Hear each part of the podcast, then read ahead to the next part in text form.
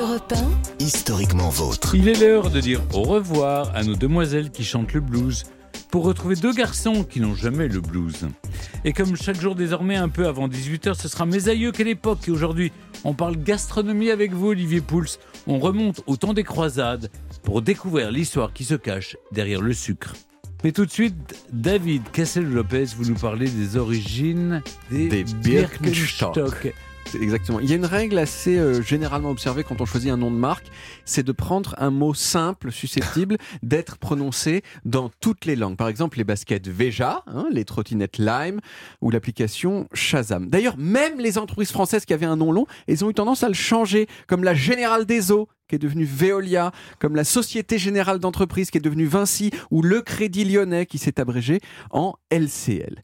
Mais il y a des exceptions, et l'une des plus brillantes de ces exceptions, c'est Birkenstock. Je suis désolé, parce que non seulement c'est un mot compliqué, mais soyons honnêtes, on dirait, on dirait un nom de, de camp de concentration nazi. Ah non, c'est vrai. Non, parce que, non mais j'avoue, Non. mais j'avoue. Après, c'est pas hyper honnête comme remarque parce que n'importe quel mot allemand prononcé d'une façon un peu agressive, ça fait euh, camp d'extermination. Voilà, c'est comme ça. Si je vous dis Überschuldet, vous voyez, ça veut dire surendetté. Ça fait nazi. Voilà, c'est comme ça. Ils ont plus rien. C'est euh, lié à l'Allemagne euh, pour toujours. Mais non, Birkenstock, ça désigne ces sandales, cette sandale que je, dont j'ai apporté un exemplaire ici, et ces sandales qui ont incarné pendant un bon moment l'équation euh, éternelle du hipsterisme qui consiste à prendre méthodiquement la totalité des choses que le monde trouve nulles, ringardes, démodées et plouques et d'en faire le comble de la coolerie. En 2001, les Birkenstock, c'était encore largement inacceptable. Aujourd'hui, c'est chic Mm. et c'est tendance.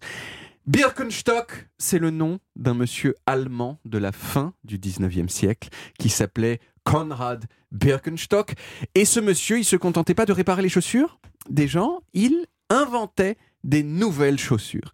Et un jour, il a eu l'idée de faire une semelle qui épouse exactement la forme du pied et qui est donc une des caractéristiques principales de la Birkenstock. De fil en aiguille, ce monsieur Birkenstock, il a créé une entreprise qui fabriquait des chaussures orthopédiques. Et oui, les Birkenstock au départ, c'est le comble de l'anticool puisque ce sont des chaussures médicales Ah, pour les, pour les gens qui ont mal aux pieds. Donc l'idée que les Birkenstock puissent être cool, c'est un peu comme si brusquement les béquilles devenaient cool. Vous voyez, il y, y a un truc qui est pas fait pour. La première étape de la coolisation des Birkenstock, elle s'est faite en Californie dans les années 60. C'est une dame américaine d'origine allemande qui les a importés là-bas et elles ont fait un carton auprès des gens qui adorent le confort des pieds et qu'on appelle les hippies.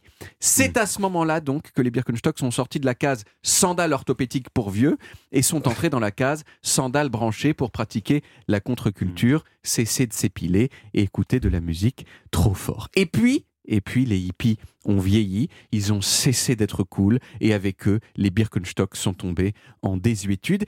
Mais comme je l'ai dit, il suffit d'attendre pour que la roue du cool tourne. Et une fois de plus, doucement, à partir de la fin des années 90, la Birkenstock est revenue en grâce. Kate Moss a commencé à en mettre, Miley Cyrus un peu plus tard a commencé à en mettre, puis dans leur sillage, tous les gens qui aiment les bars à soupe et les brasseries artisanales. Entre 2012 et 2019, le chiffre d'affaires de Birkenstock, il a été multiplié par 3. Ce qui est quand même une belle victoire pour l'Allemagne, mais, mais, il y a un twist parce que cette sandale, qui est une émanation glorieuse de la Bundesrepublik Deutschland, une gloire allemande, eh bien maintenant, elle n'est plus allemande, Non. mais française. Puisqu'elle a été rachetée en 2021 par Bernard Arnault.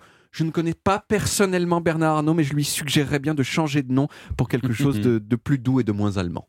C'est- mon avis. Vous Et- imaginez Bernard Arnault avec une paire de Birkenstock Mais je pense qu'il s'imagine lui-même. Je suis Bien sûr que ça doit exister quelque part. Est-ce que on- vous mettez des chaussettes avec les Birkenstock ou pas? Moi, je pense que Stéphane met des claquettes chaussettes. Non, moi je mets des sandales euh, grecques. Vous avez raison. Mais c'est pas un truc de. Les rappeurs maintenant ils mettent pas. Euh, Non, c'est des claquettes, chaussettes ouais. avec Des des claquettes en plastique. oui, oui, oui. Mais c'est voisin. On va vous voisin. en offrir une Ah, paire pour votre plaisir. anniversaire.